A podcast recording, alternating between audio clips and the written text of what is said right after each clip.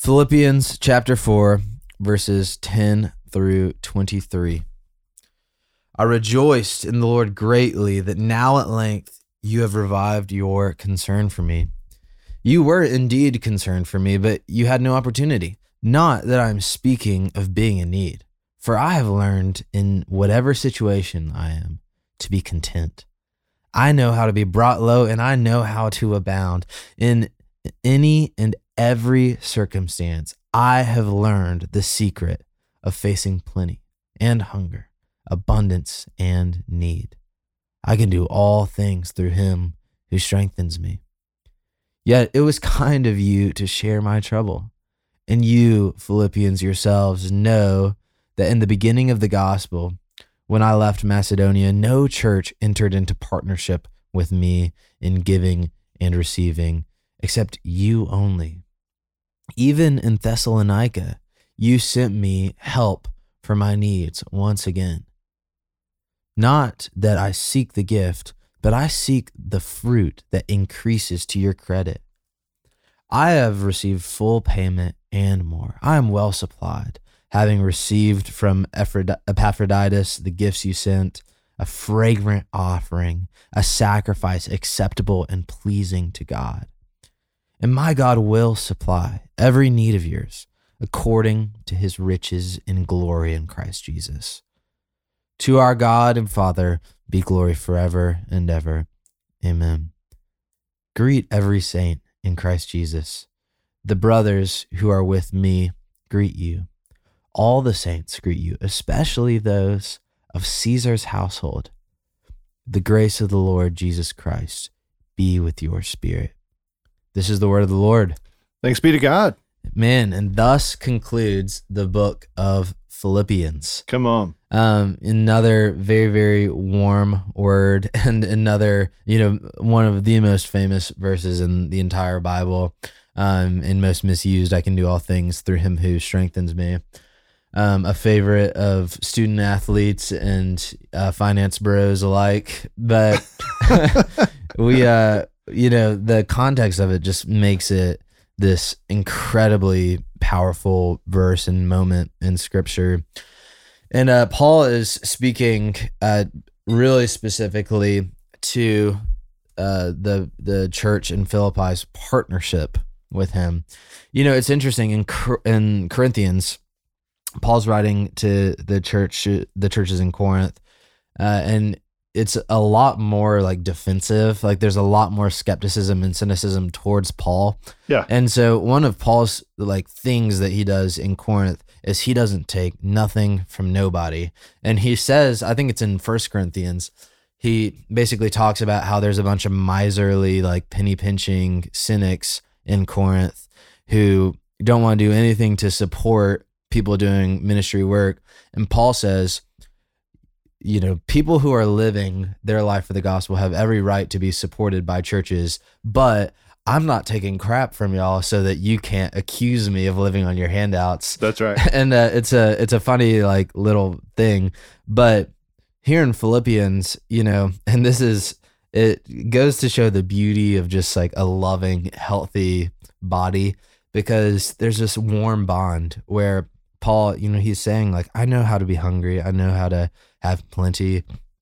I, I can face any circumstance because I can do all things through him who strengthens me. Mm. But you've taken such great care of me.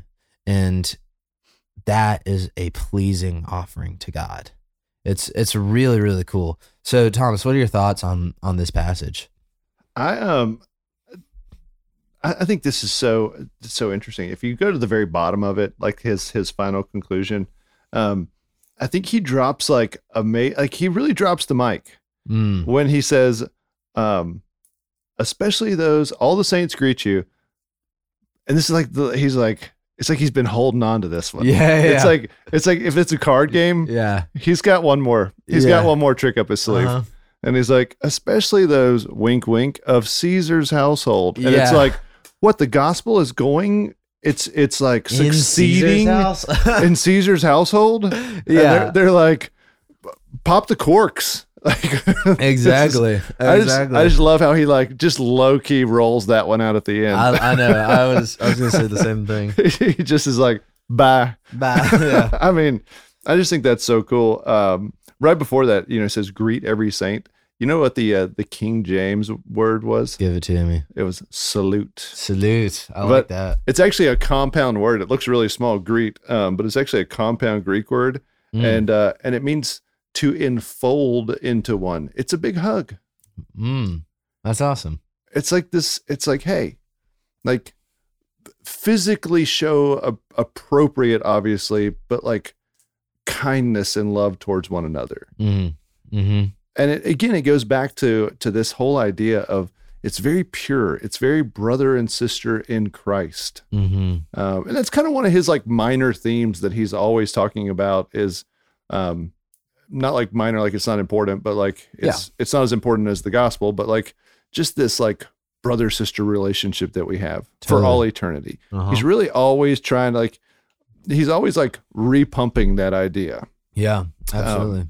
But I just I do love that little mic drop at the end. He's like, and by the way, the gospel's working, yeah. I know. I know. and it's it's going all the way to the it's going all the way to the head honcho's house. Yeah, I mean, it's it's like Caesar, you know, is a wicked ruler. You know, he, he like in this moment in history, like we're not talking about somebody fond of Christianity. That's right. you know, as we've talked about, like Paul and the believers in Philippi who are Roman citizens are facing, and Paul's a Roman citizen, they're facing stark like persecution because to be a Roman citizen who does not adhere to the, the ideas of Roman deity, Yeah. that undermines the power of Caesar because Caesar is a son of the gods. Mhm. Um, and it, it completely goes against like a core ideology of the empire.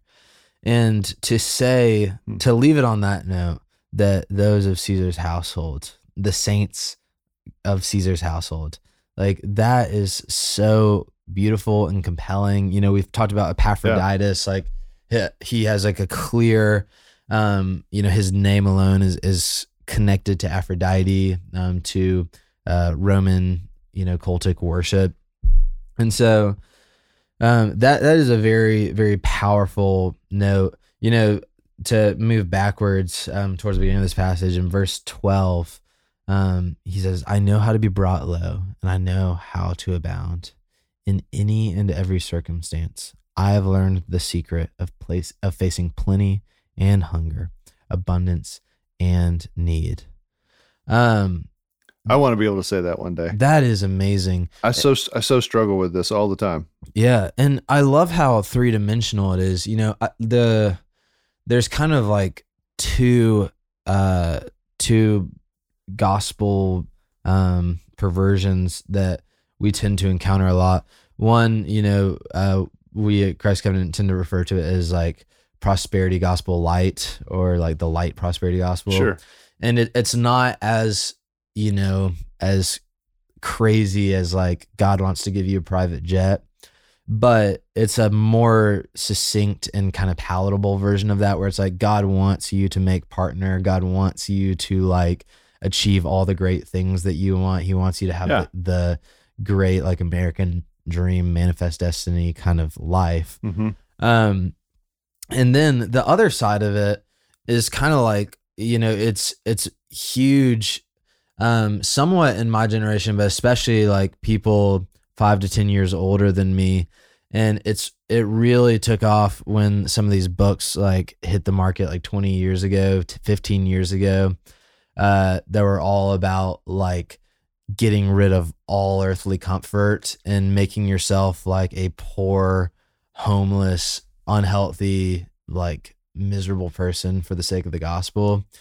And, you know, it's kind of like the anti prosperity gospel, which is like your life should be really, really hard and like constantly on edge That's right. if you're like actually living into the mission of God. Yeah. And um and that's really built on, you know, kind of over reading the like foxes have holes and birds have nests, but the son of man has nowhere to lay their head. It's kind of like uh, his head. It's like over applying that into like there is no plenty, there's no harvest, there's no abundance in the Christian life. Yeah. And I love how Paul here is saying like we face it all. It's very ecclesiastical. There's a time for plenty, a time for hunger and abundance and need, That's right. but we can face it all because of him who strengthens us. So, what are your, do you have any thoughts on that kind of dynamic? I mean, I I do love this passage. It reminds me of the verse in Proverbs where um is it Agur? Is that who says it? Proverbs When- 30. when he's like, um, you know, he's like, keep lies and falsehood far from me, and don't give me um,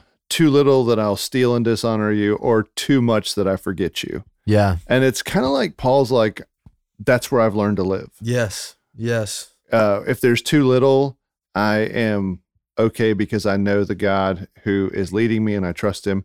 If there's too much, I still know the God who's leading me and I trust him. And my hope is not in like the much.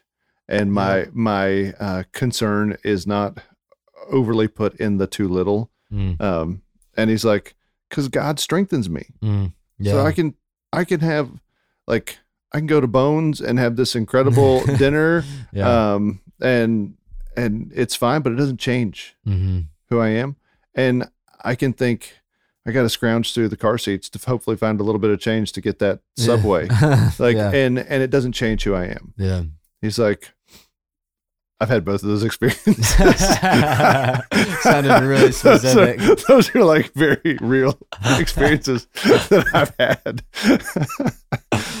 I love it. in college i like it was like between paychecks and i was like oh my gosh i don't have any money Yeah. and I scrounged through the car seats and I found like in through my car and all, and I found enough change to get a six inch meatball sub at Subway. oh, And I was like, I have arrived. I know. I know. I have I'm I'm thriving. Uh, yep. Well, now it's like you like have to like search for like ten dollar bills. You know. That's right, The- yes. The change. The, the world has changed. anymore. The world has changed. Yeah, my dad famously kind of talks about when my parents got married. Like, you know, he was in grad school, and you know they were they were just super broke, and they would their date would be they would go to Little Caesars and get the like breadsticks.